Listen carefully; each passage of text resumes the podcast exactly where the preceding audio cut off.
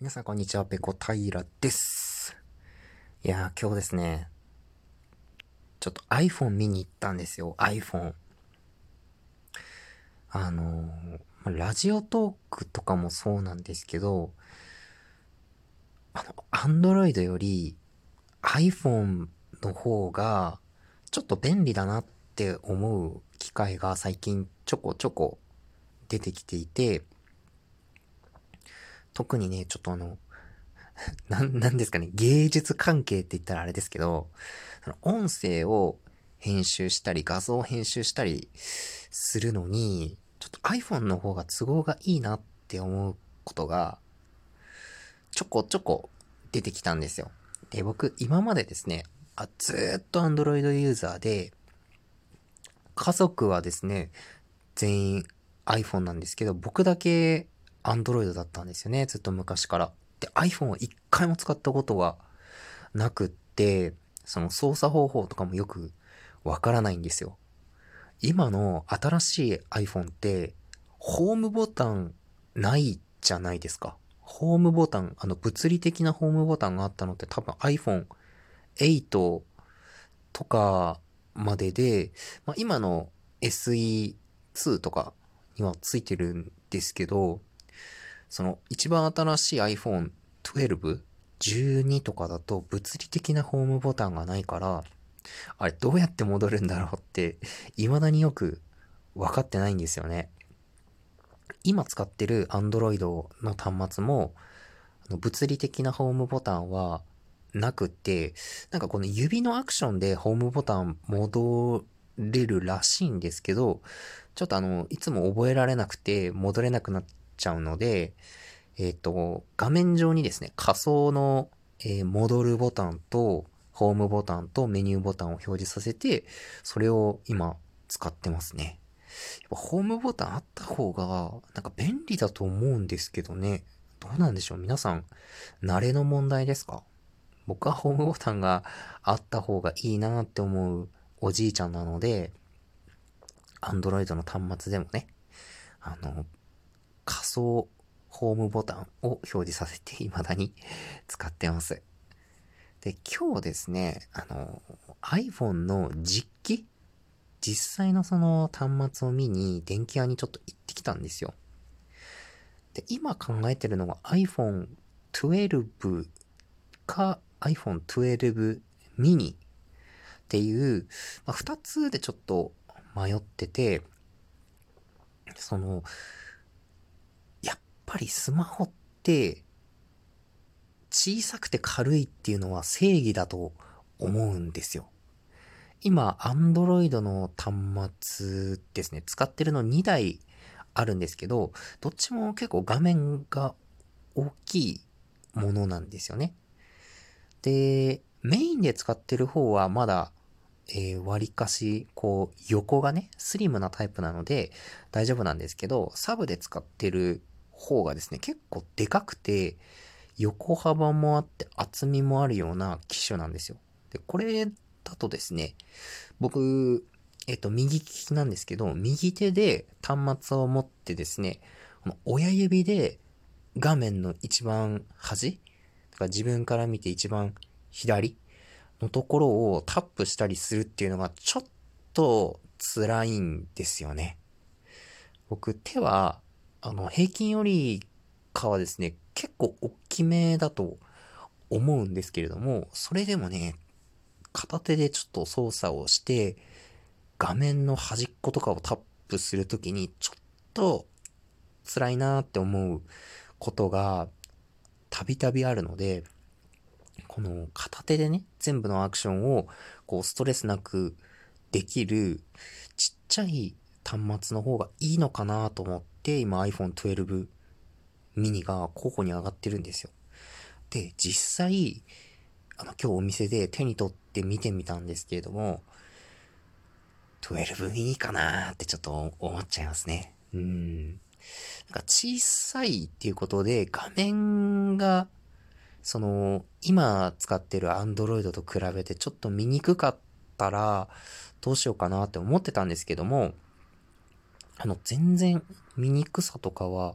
感じなくて、むしろその小ささと軽さの方にメリットをバリバリ感じてしまいましたね。うん。画面もね、すごい綺麗だし、あと iPhone のカメラ性能がね、やっぱりちょっと魅力的なんですよ。僕、将来的には、あの、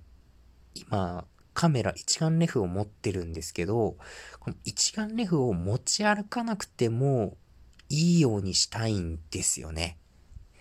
で日本だとそんなに気を使わなくてもいいんですけど、海外に住んでいると、やっぱり首から一眼レフ、大きいものをぶら下げているとすごく目立つんですよ。で、僕は近い将来にまた、えー、メキシコに行って、えー、そこで仕事をして生活するつもりなので、日本よりも治安が悪いメキシコで、まあそういったいでたちで、ふらふらふらふら街を歩ってるのって、結構リスクなんですよね。あの、その場でこう、カメラ奪われなくっても、なんかこう、後つけられてね、あのー、後からこう、家に、えー、なんですかね、強盗に入ったりとか、そういうことも、まあ、考えられなくはないので、まあ、なるべく目立たないように、使う時だけこうポケットから出して、こう写真なりね、ビデオなり撮れるようなコンパクトなものがいいなっていう思いがあってですね、ちょっと今大きく揺れてますね。今使ってる Android の端末もカメラ性能は結構重視して選んだんですよ。カメラ性能とあとバッテリーの持ちとかを僕はスマホ買うときに結構重視しているんですけれども、一眼レフだと、